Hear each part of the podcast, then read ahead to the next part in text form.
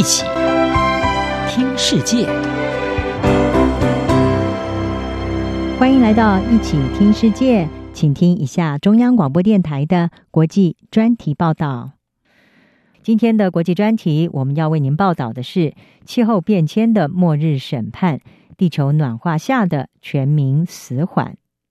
全球气候变迁越趋严重，不过科学家研究发现了，有新的研究是显示人类可能还有一丝喘息的空间。事实上，全球暖化可能会导致大量的冰盖出现不可逆转的融化，还有亚马逊雨林会萎缩成为稀树草原，而全球10多个暖化临界点在主要因为温度上升的触发之下，都被认为为地球的气候系统带来了灾难性的变化。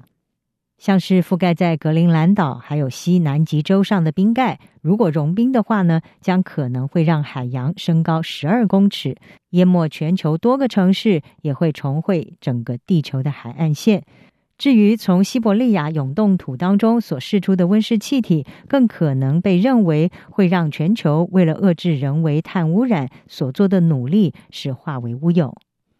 而在全球暖化的大限之下，不管是南亚的季风降雨、极地冰盖、珊瑚礁生态系统、急流、亚马逊和盆地等等，这些蓝色星球的珍贵面貌都可能会发生没有回头路的逆转，也彻底改变我们所知道的世界。到目前为止，科学家大部分都集中在温度临界点还有时间点上的研究，希望能够知道要暖化多少才会触发每一个生态环境的暖化临界点。专家是说，对格陵兰岛还有西南极洲的2处冰盖来说，临界点大概是升温不超过摄氏2度，而这个临界点可能已经被超过了。至于如果要融化冰冻土，暖化的温度可能会再升高至少1度或者是2度。不过，英国艾克斯特大学工程数学和物理科学学院的瑞奇以及考克斯，他们4月21号刊登在《自然》这个期刊的新研究是显示，人们可能还有一丝丝的喘息余地。而这项研究的重点是在于，一旦触发了暖化临界点，能不能够透过降低温度来改变情势，不管是从空气中吸取2氧化碳，或者是采取调暗阳光实验，在平流层来进行遮光。考克斯他说，他们的分析显示是有可能发生跨越暖化临界点，而不导致一种突然而且永久性的气候变迁，只要跨越的时间是短期的。简单的说，气候末日可以有宽限期，也就是人们还来得及有时间来降低暖化的碳排放。这项研究是从冰盖、季风、亚马逊盆地以及大西洋金向翻转环流系统，被称为 AMOC 等这4大部分来看气候系统。所谓的 AMOC 就是调节赤道以北气温的北大西洋海洋环流系统。在好莱坞的电影《明天过后》所描述的就是 AMOC 崩溃之后所产生的极度寒流。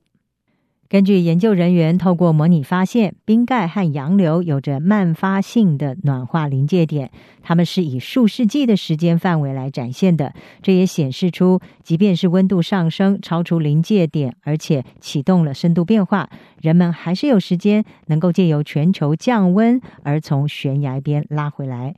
考克斯他说，由于部分最让人忧心的暖化临界点有缓慢开展的这样子的时间幅度，所以呢，也给予人类一个很好的机会，能够在进入一个比较差的状态的这个世界之前，有机会的来逆转全球暖化。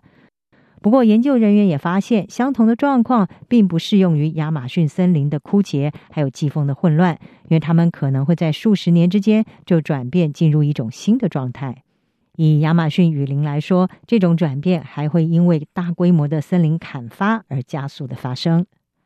英国瑞丁大学气象学教授柯林斯他就说，这项新研究也显示，如果暖化升温超出临界点太久的时间，可能会让气候体系处于无力回天的不可逆改变。而曼彻斯特大学大气物理学的教授艾伦是认为，随着地球持续的暖化，在预期可怕的气候变化可能会是永久性而且极具破坏性的同时，人类可能还有很小的一个转圜余地。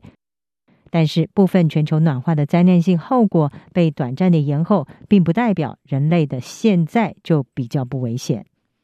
根据全球的气候协定，巴黎协定是将全球气温的升幅定在和工业革命之前相比不能够超过摄氏 1.5 度。但是要达成这个目标，全球的二氧化碳排放量必须要在2050年归零。随着要达到这项目标的努力正逐渐显得力有未逮之际，科学家的新研究虽然带来了一些好消息，但是人类没有理由因此有丝毫的放松。以上专题由吴宁康撰稿，海青青播报，谢谢您的收听。